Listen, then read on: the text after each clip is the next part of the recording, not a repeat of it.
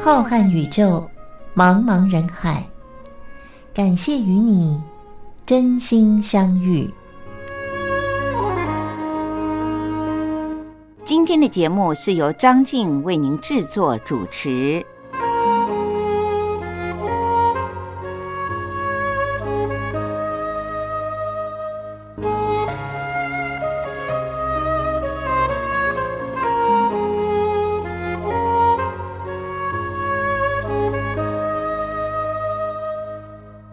位听众朋友，大家好，我是张静。又到了星期天晚上零点十分，光华电台为您播出的《真心相遇》，是由张静在空中陪伴着大家的时候了。今天是二零二一年的九月五号，又到了一个月的新的开始。各位听众朋友，好像常常在节目当中听到张静说，时间过得很快吧？这是我真实的感受，经常就这样。一日复一日，一年不但过去了一半，而且可以说是进入了尾声。不知道您那儿天气有没有开始秋天的凉意了呢？今天的节目当中，张静依然会和大家闲聊一些有关于医学方面的资讯，当然大部分都是为了我们身体保健。可能我们不知道的一些资讯，希望透过听节目，可以让我们的听众朋友们稍微的了解到了，在日常生活当中注意一下。说不定就是因为我们看到了、听到了这些专家学者们告诉我们他们所研究的结论之后，在生活当中稍微的注意一下，我们就可以延年益寿，而且身体很健康。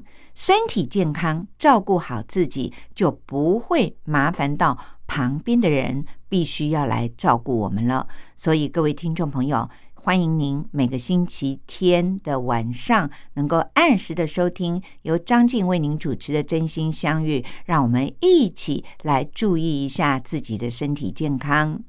除了和您说的历史故事以及分享的资讯之外，节目里面少不了。张静都会为您推荐一些好听的歌曲。那么今天的节目一开始呢，张静就想到，因为我在今年疫情的关系比较少出门，才会有机会经常的转一下电视。否则的话，现在的人可能利用电脑的几率是比较高的。那么在电视上呢，我就突然的发现了吴宗宪。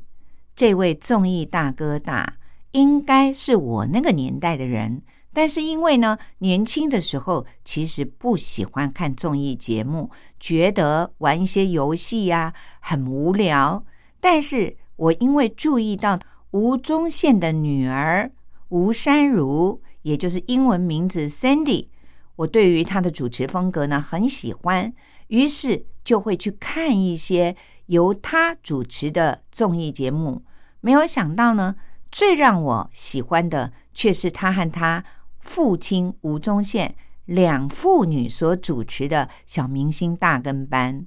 因为有时候和年轻人脱节了，利用那个节目呢，可以看到一些上一辈和下一辈当中好笑的一些生活上所发生的连结而出的问题。那么另外一方面呢，他也经常会访问台湾四处有什么好吃的美食，这也让张静在生活当中呢多了一些可以搜寻的资料。所以渐渐的，我有时间就会去看小明星大跟班，也发现吴宗宪这个人，其实我真的是在过去呢忽略了他。他很会唱歌，诶，尤其他又很爱表现。现在他看起来是 Cindy 的爸爸，但是在主持节目的时候呢，特别的抢镜，经常会自己就嗨了起来，唱一些过去他专辑当中的歌曲，才让我联想到吴宗宪好像是以歌手起家的，我怎么会忽略了这一点呢？今天呢，在节目的一开始，张静就想要为您介绍一下。吴宗宪过去专辑当中有一首很好听的歌，而且我自己认为，在二零二一年呢，很适合我们现在身边所发生的事情，因为这首歌歌名叫做《永保安康》。的确，在现在疫情肆虐，全世界。还没有办法完全的把 COVID-19 给消灭光的这段期间，永保安康的确是我们每个人必须要注意的，而且也很符合张静制作主持《真心相遇》的初衷。所以今天在节目的一开始呢，就送上这首，可能您和我一样。过去忽略的这位歌手，而现在早就成为了综艺大哥大的吴宗宪所带来的《永保安康》，希望您会喜欢，当然也是祝福我们的听众朋友的意思。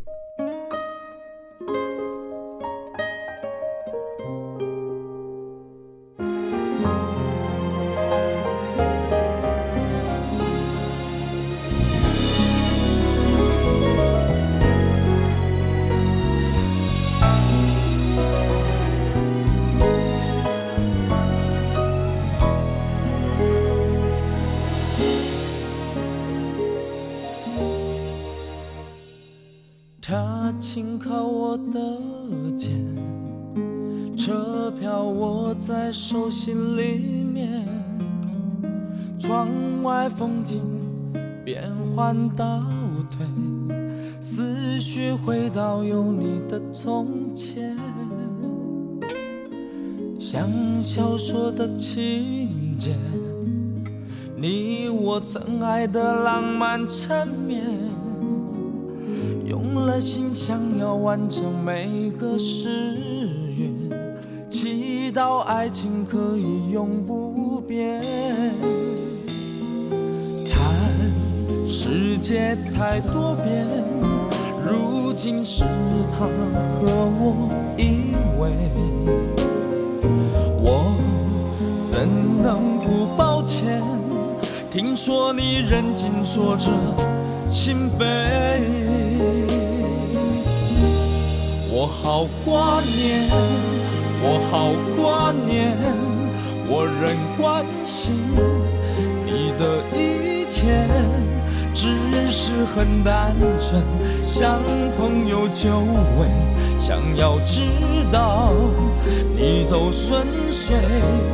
我会想念，我会想念，我会祝福你到永远。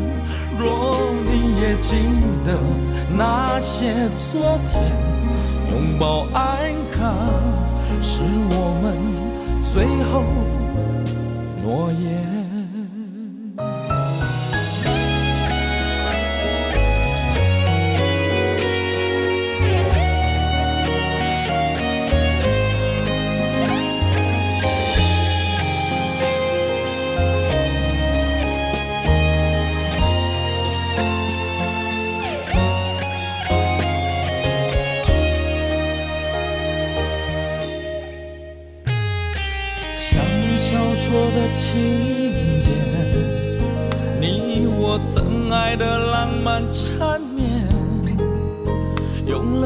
想要完成每个誓言，祈祷爱情可以永不变。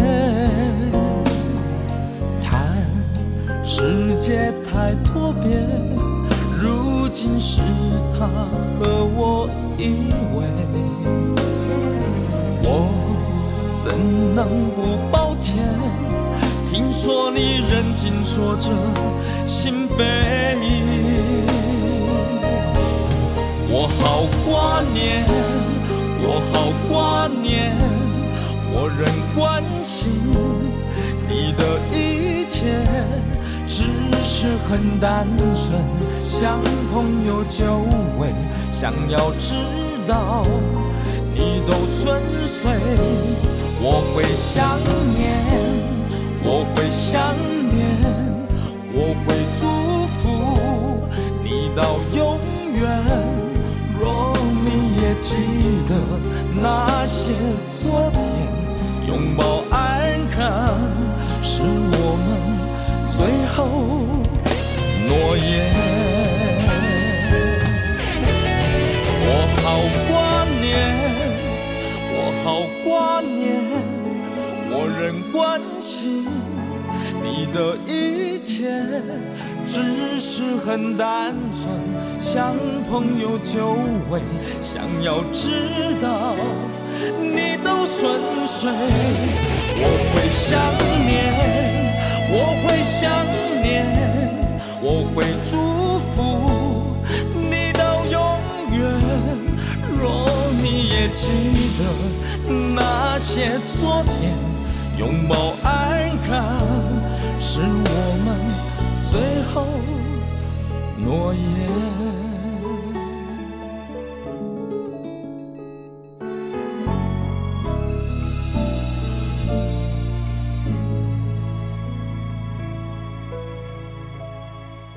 各位听众朋友，我是张静。您现在收听的节目是张静在星期天的凌晨为您主持的《真心相遇》。不知道收音机旁的听众朋友，您？爱喝咖啡吗？像张静每天都要来上两杯黑咖啡。我喝咖啡有一些癖好：第一，咖啡豆研磨出来然后滤完的咖啡呢，我不喜欢有酸味儿；第二呢，我是不加奶不加糖的。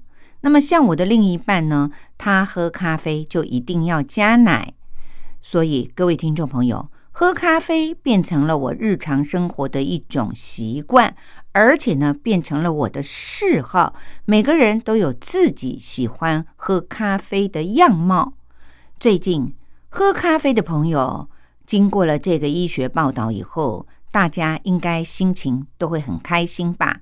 因为对于爱喝咖啡的人来说，是有福了。这个发表在美国非常知名的心脏学会的期刊叫做《循环》，里面有一篇最新的研究指出，如果一个人每天至少喝上一杯黑咖啡，您要注意哦，是喝黑咖啡，那么就可以降低日后罹患心脏衰竭的风险。这个研究团队。一共追踪了长达十年，而分析了三项大型的心脏病。参加的人呢，超过了两万多人，当然都是属于美国人。我们知道，美国人的体型一般来说体重都比较重，要比我们亚洲人呢胖上许多，因此他们罹患心脏病的人也就变得比较多。这个研究计划呢，就是针对心脏病有很多种，心脏衰竭就是其中的一个心脏病。我们知道心脏病有百百种，也许您可能只是需要装支架，甚至于更严重的需要做心脏移植的，这不包括在内。我们仅仅针对的是所谓的心脏衰竭。人的年纪越大，心脏越退化，于是呢，心脏衰竭的几率也就会越增加。结果发现，这两万多千人里面呢，每天喝一杯以上的黑咖啡的人，经过了日积月累，长期下来，未来罹患心脏衰竭的几率。比起完全不喝咖啡的人，下降了百分之五到百分之十二，也就是大约一成左右。而这其中，每天喝两杯以上黑咖啡的人呢，他未来罹患心脏衰竭的风险竟然降低了百分之三十，也就是将近三分之一的几率了。不过，这项研究当然也发现了，如果您喝的咖啡是所谓的去咖啡因后的咖啡，也就是现在有一些低咖啡因的咖啡，或者是您喝的咖啡并不是单纯的黑咖啡，而是经过调味后的咖啡的话，就不会有明显改善心脏衰竭的效果了。在这项研究论文里面特别的强调，它里面所提到的咖啡都是黑咖啡，如果加上任何的花样，让您的咖啡变得很香、很浓的，那都不包括在这项研究计划所得到的成果当中哦。所以这也就提醒了我们，其实啊，想要从喝咖啡里面享受到对于身体健康的好处的话，那最好就是喝完全由咖啡豆所研磨出来的黑咖啡，才会对于心脏有帮助。如果您喝的都是强调了适合您口味的一些所谓的低咖啡因的咖啡，或者是调味咖啡的话，那完全就抵消到黑咖啡的效果了。各位听众朋友，听到了这一个刊登在美国心脏学会期刊上面的小小的研究报告之后呢，您喜欢喝咖啡的人是不是觉得很开心，振奋了我们的信心呢？其实有时候非常的疲累，不妨就来一杯热热的黑咖啡，既可以提神，还可以保护我们的心脏，降低未来罹患心脏衰竭的几率哦。不过，也要在这里提醒我们的听众朋友们，喝黑咖啡一定要酌量，因为在过去的节目当中，张静也曾经。为您引用过一些心脏期刊上面所刊登的另外的研究报告。我们知道，喝咖啡大部分都用的是那种两百五十 CC 到三百 CC 的小杯子，一天呢最好不要超过四杯，因为喝的太多的咖啡，不但没有办法得到好处，也许对于身体还会有一些其他的伤害。至少对于胃的消化，可能就会比较有影响了。其实呢，对于咖啡，因为比较敏感的人也要留意。因为我的身边就有亲人，他是到了下午两点以后，如果还喝咖啡的话，晚上就彻夜难眠。如果您有这样的体质，当然就不包括在这一项研究计划当中了。所以各位听众朋友，我们不论是吃任何的东西，喝任何的东西，都是大有学问在的。有时候透过听广播获得了一些知识，就可以让我们趋吉避凶，也就是得到了食物的好处，而不会造成对于身体的伤害了。您说是不是呢？接下来要为您点播的这首歌，也是吴宗宪过去专辑当中一首非常好听的歌。现在呢，看到他们父女感情这么好，这首歌也很符合他们之间的关系，叫做《最亲爱的人》。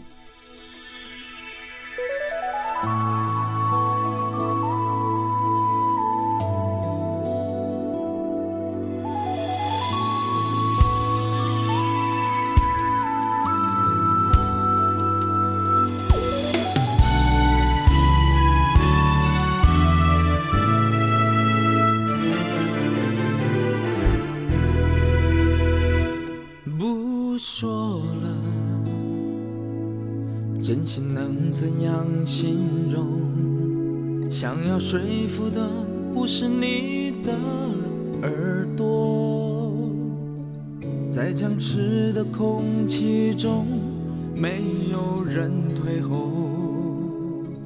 要如何跟你的眼泪沟通？我累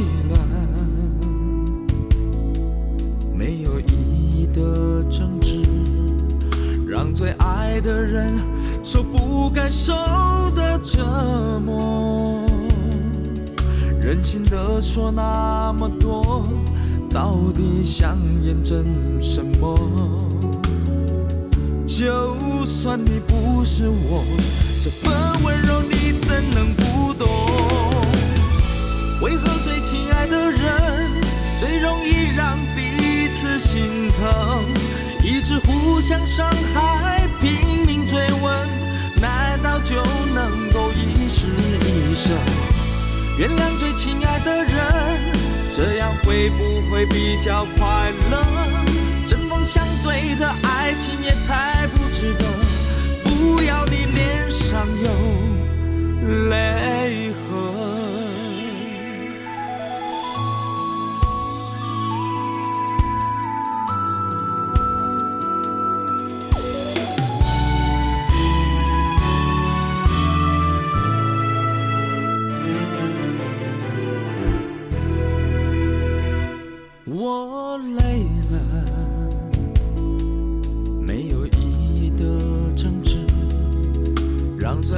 的人受不该受的折磨。任性的说那么多，到底想验证什么？就算你不是我，这份温柔你怎能不懂？为何最亲爱的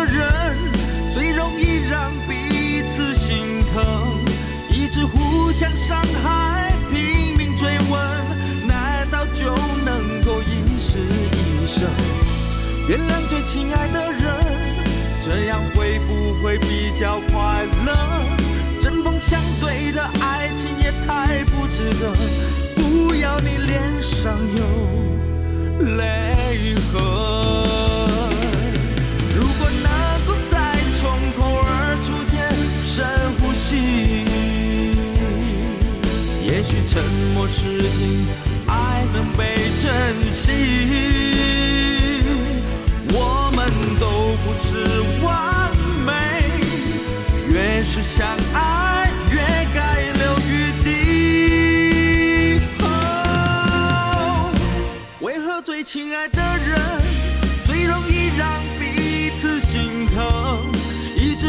直互相伤害，拼命追问，难道就能够一世一生？原谅最亲爱的人。这样会不会比较快乐？针锋相对的爱情也太不值得，不要你脸上有泪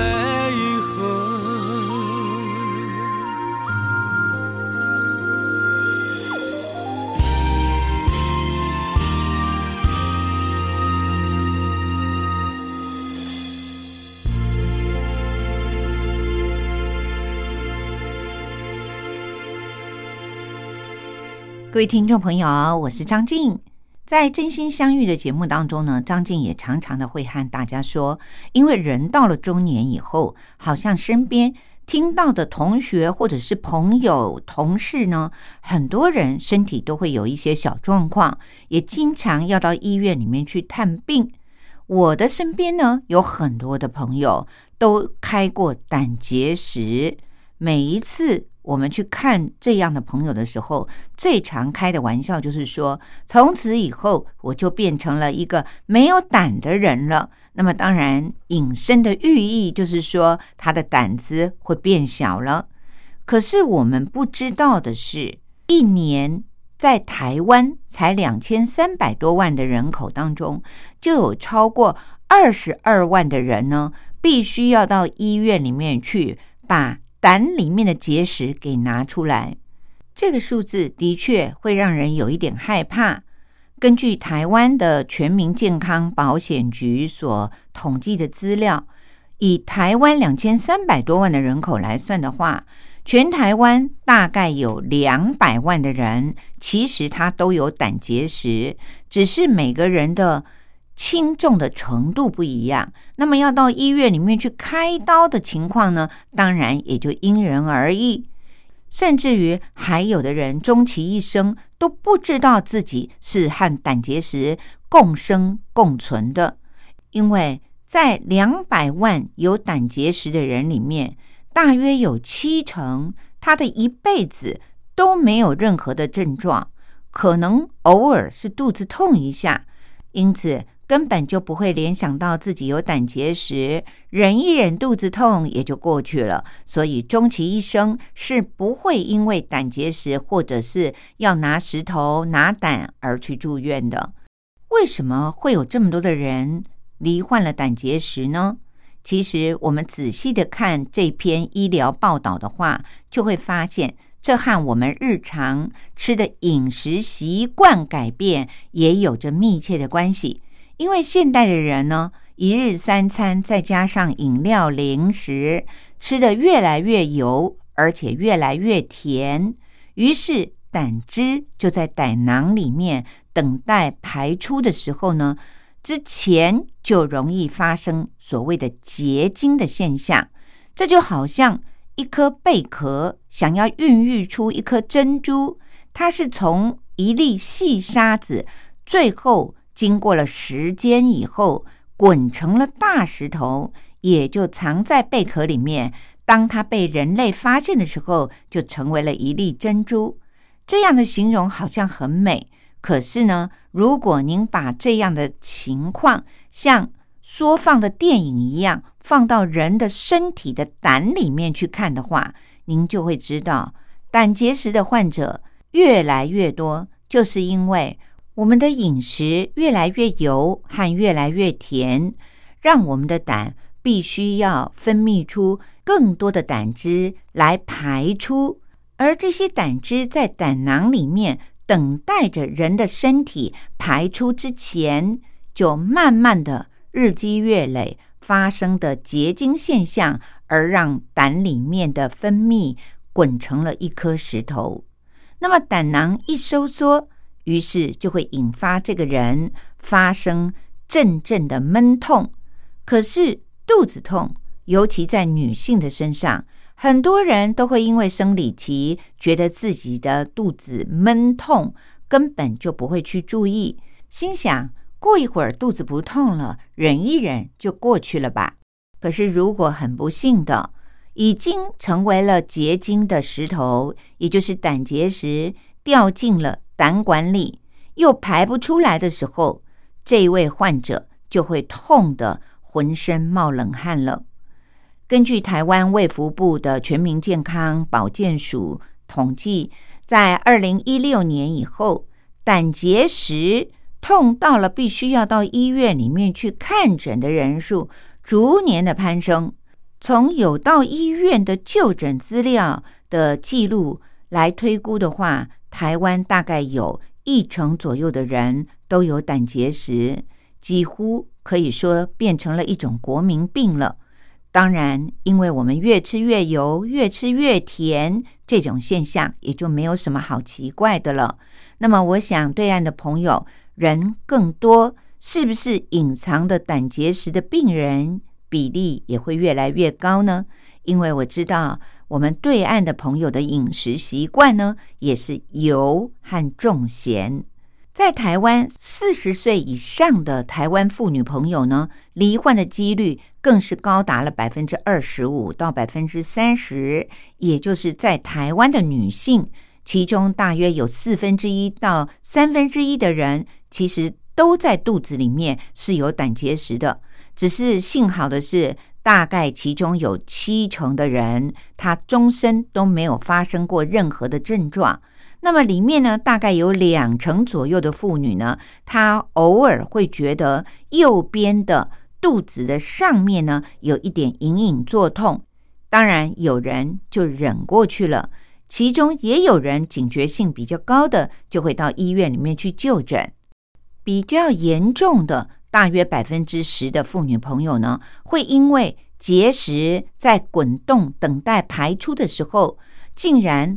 堵住了胆汁的分泌，这时候可能会引起的就是这个人呢会有黄疸的现象。你会觉得这位妇女朋友脸色越来越黄，也有的人呢痛到了没有办法忍耐，到医院里面去就诊，才发现是急性胆囊炎。听到了这里，我想很多的妇女朋友就会像张静怡一样很好奇。到底什么样的人应该要有警觉，自己是不是属于比较容易罹患胆结石的那一群呢？经过研究，大约有六种人最可能会罹患到胆结石。第一就是肥胖的妇女，第二当然就是刚才张静说的女性在四十岁之后，第三有糖尿病的女性朋友，第四经常激烈的减重。就是为了要减重，不择手段，那么体重可能一下子就减轻了，但是未必是一个好现象。第五就是有肝硬化或者有溶血性疾病的妇女。第六就是您的家族里面有一些人曾经有罹患胆结石的病史的。我们知道，现在在医学上发现有许多的身体的体质。胆容易结石也是一种体质，不容易把胆汁分泌出去的这种呢，就是属于家族的基因问题了。到底要如何才能够预防胆结石发生呢？各位听众朋友，也有三个方法，希望大家听到这里呢，一定要记得记得。第一，平常的饮食多吃属于高纤维质的食物，这可以让我们的肠子蠕动的比较快，就能够带动胆汁的分泌，避免沉积了。第二，当然就和我们的饮食习惯有关了。刚才说到了胆结石的原因，所以饮食方面呢，希望大家能够注意少油少糖，胆汁变得清澈了，在胆里面结晶变成石头的几率自然就降低了。第三，一定要多运动，因为运动可以提高我们腹部器官进行新陈代谢的能力。所以，各位听众朋友，这三点讲起来很容易就可以做到了。如果我们都做到的话，自然您就可以避免罹患胆结石的几率了。希望各位听众朋友今天听到了这个资讯，对于您日常的保健有很大的帮助哦。节目进行到这里，张静又要为您说历史故事了。希望各位听众朋友们继续的收听。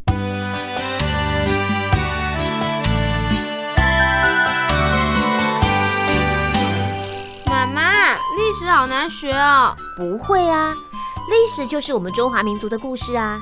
哎呀，你就把它当成故事来听，这不就有趣了吗？真的吗？听故事当然好玩啊，可是老师上课又不讲故事。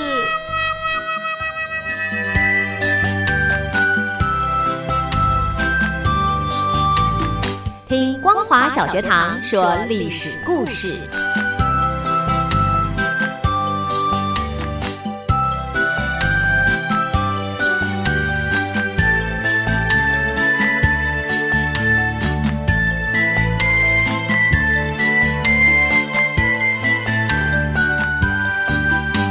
各位听众朋友，又到了张静为您说历史故事的时间了。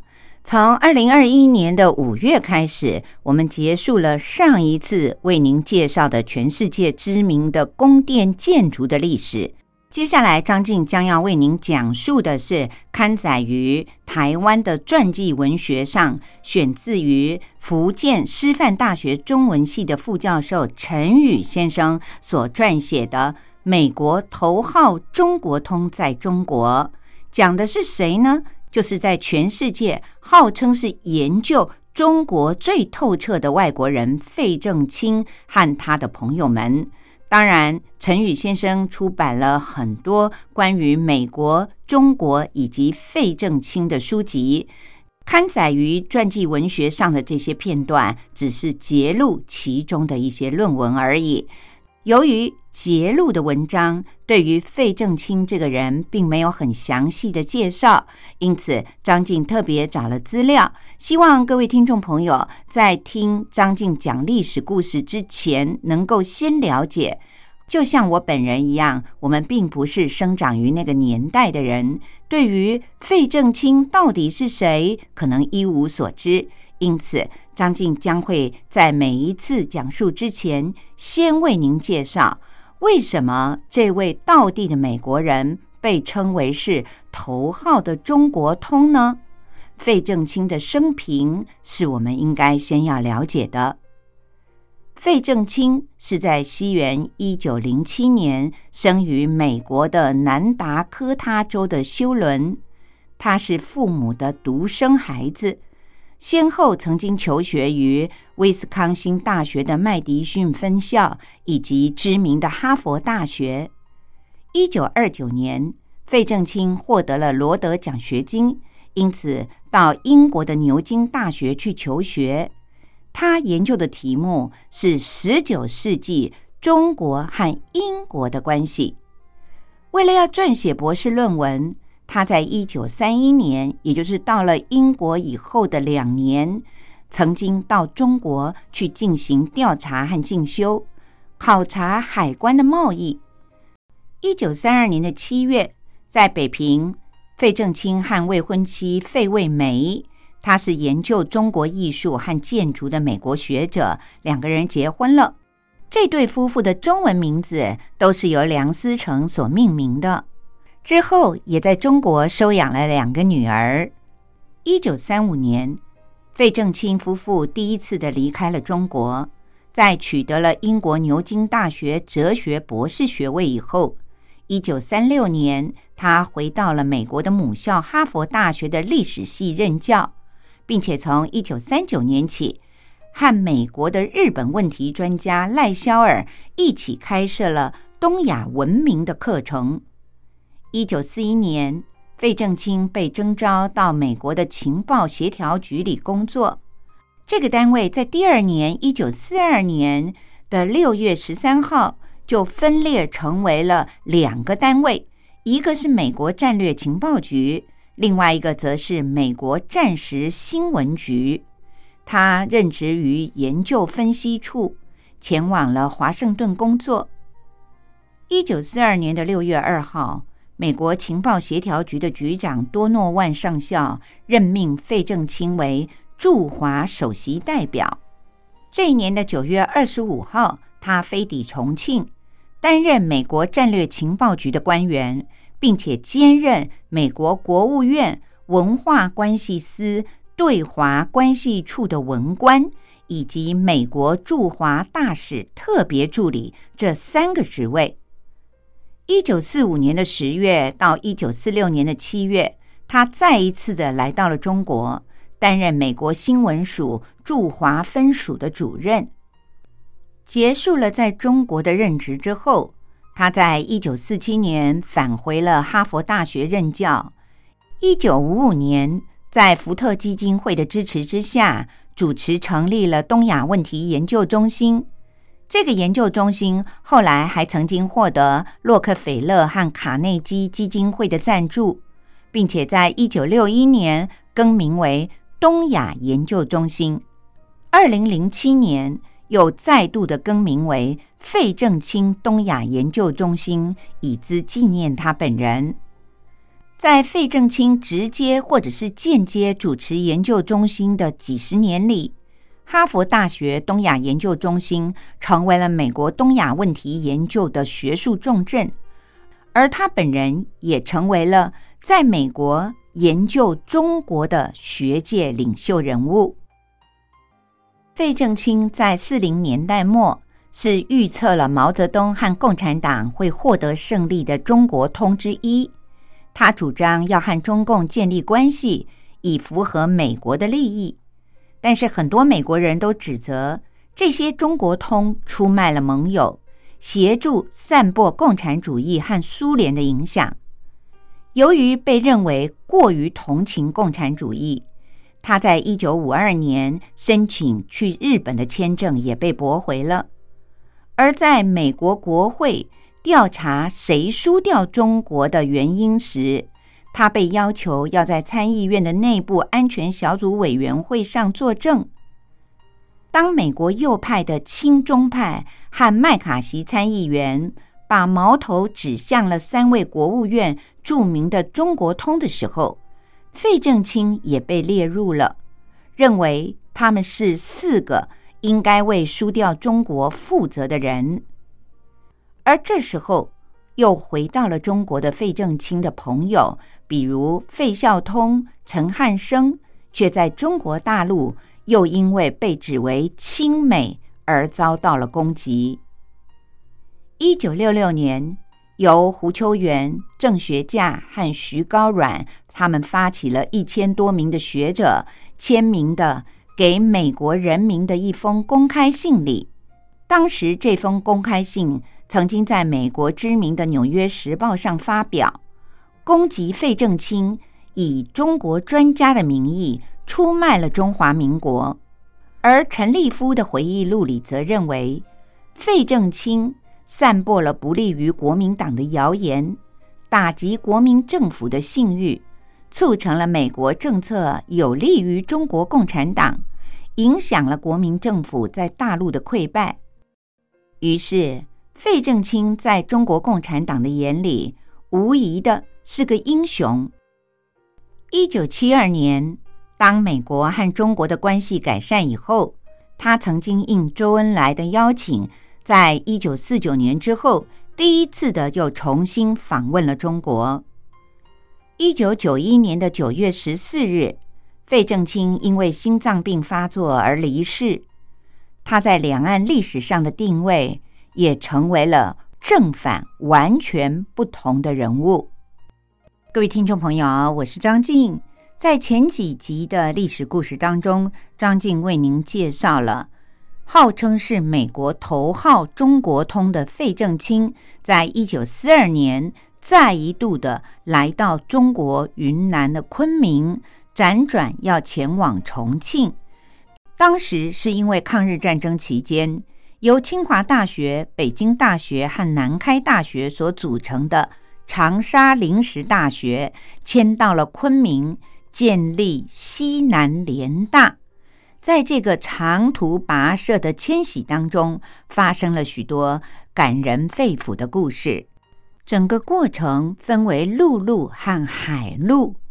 上星期张静为您讲述到了，在经由陆路的步行团里面，大家都有一些收获，就连理科和工科的师生们的收获也不少，像其中。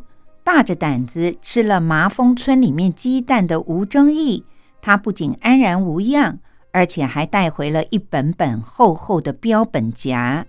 那些奇形怪状的标本，有很多都是三个学校里面没有收藏的，而更多的则是中原地区所没有见到过的，因此显得更为珍贵。另外一位地质学家袁复礼。他手里提着地质锤，腰上系着罗盘，带着学生们沿路叮叮当当的敲敲打打，教导学生们要如何的观察地质和地貌。至于化学专家曾昭伦和理工学院的学生们，经过贵州清溪县的时候，看见当地的老百姓办炼铁厂，用土法在炼铁。产量很低，而浪费又大，于是就到炭火熊熊的火炉之前，指导民工们用科学的方法来冶炼铁。一九三八年的四月十七号，这个步行团到了离昆明只有三十几里路的大板桥。休息的时候，学生们个个兴高采烈、摩拳擦掌的，特别是那几个飞毛腿。吵吵嚷嚷的，想要一鼓作气，马上冲进昆明城里。黄师岳跟步行团的师长商量研究了一下，认为绝对不能够让学生们带着眼下的疲劳，而且那副邋遢相走进昆明城里。他喝住了那些力主要立刻进城的学生们，说：“带你们这些秋九比秋八还要难上十倍呢。”每一次刚整队出发的时候还像个样，队伍看起来很整齐，步伐也一致。可是走了一会儿，看到有好玩的地方，就好像伞兵游泳一样东奔西跑。只有在过湘西遇到土匪有危险的时候，你们才安分的服从了命令，听从我的指挥。我现在要告诉你们，这次进城，每个人都要仪表端正。列队整齐。今天要把所有脏兮兮的衣服、臭烘烘的袜子，通通给我换下来，再挂上臂章。我还要告诉大家一个好消息：昆明派人给大家送来了马草鞋子，还有白袜子，通通都换上。一定要精神抖擞，焕然一新，像模像样的才进城。黄世月自己。则找了一个很僻静的地方，整理了全团的名册。经过了这一路的过程，如今他已经认得了全体学生的名字，还有他们原本的学校和专业科目。让他感到最遗憾的是，有一个人永远都回不到步行团里了。那是在贵州一个偏僻的小镇宿营的时候，碰上了阴雨天的傍晚。一中队的人住在高处的庙宇里，突然庙前“砰”的一声闷响，传来了一阵撕肝裂肺的惨叫声，大家都大吃一惊。只见石阶上热气腾腾，里面依稀仿佛的躺了个人，不断的呻吟着。原来是个厨房的工友挑着两桶热开水上来，大概在石阶上脚底打滑摔倒了，砸散了桶渣子，两桶滚烫的开水哗啦的一下就倒在了他的身上。虽然黄师月马上招呼学生和随团的医生以及男护士，用门板把这个工友抬到了当地的土医生家里。根据随团的医生说，那个工友的身上的皮肤有三分之二都被烫伤了。土医生用当地的一种黑黝黝的药泥敷满了伤者的全身。第二天出发的时候。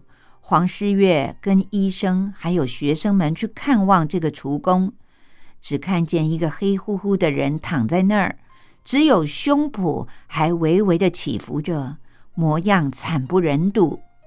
他们只好给土医生留下了一笔钱，交代希望这个医生要好好的照料这位厨工。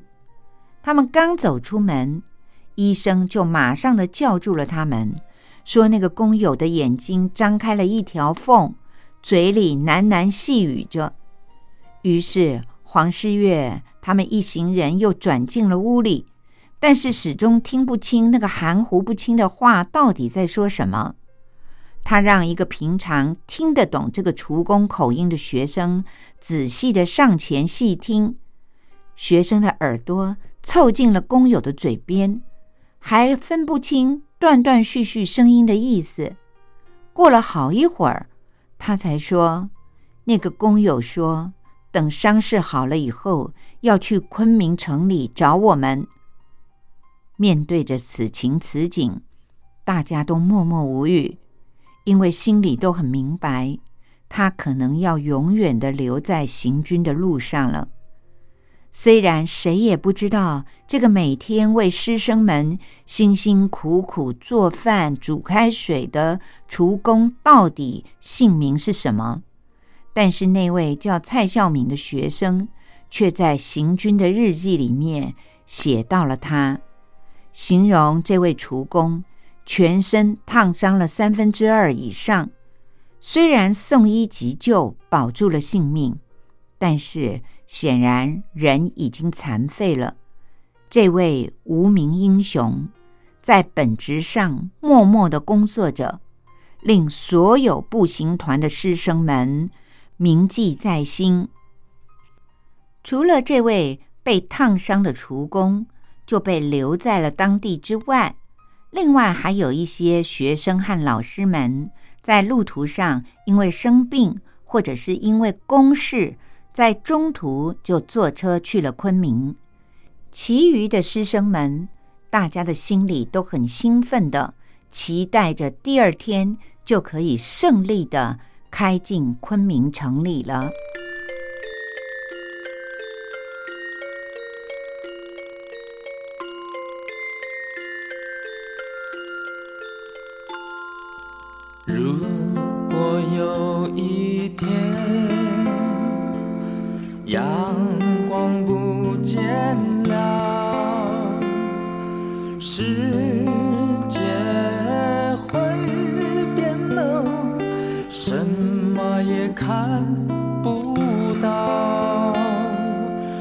如果有一天各位听众朋友，我是张静。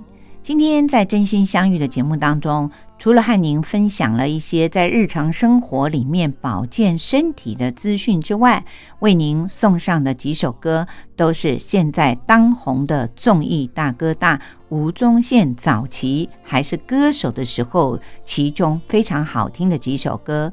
那么您现在听到的呢，就是他在民歌时代所唱的《阳光和小雨》。今天的节目又到了张静和您说再会的时候了，谢谢您的收听，也祝福我们所有的听众朋友们，下个星期不要忘了在收音机旁边收听由张静为您主持的《真心相遇》哦，拜拜。就是相遇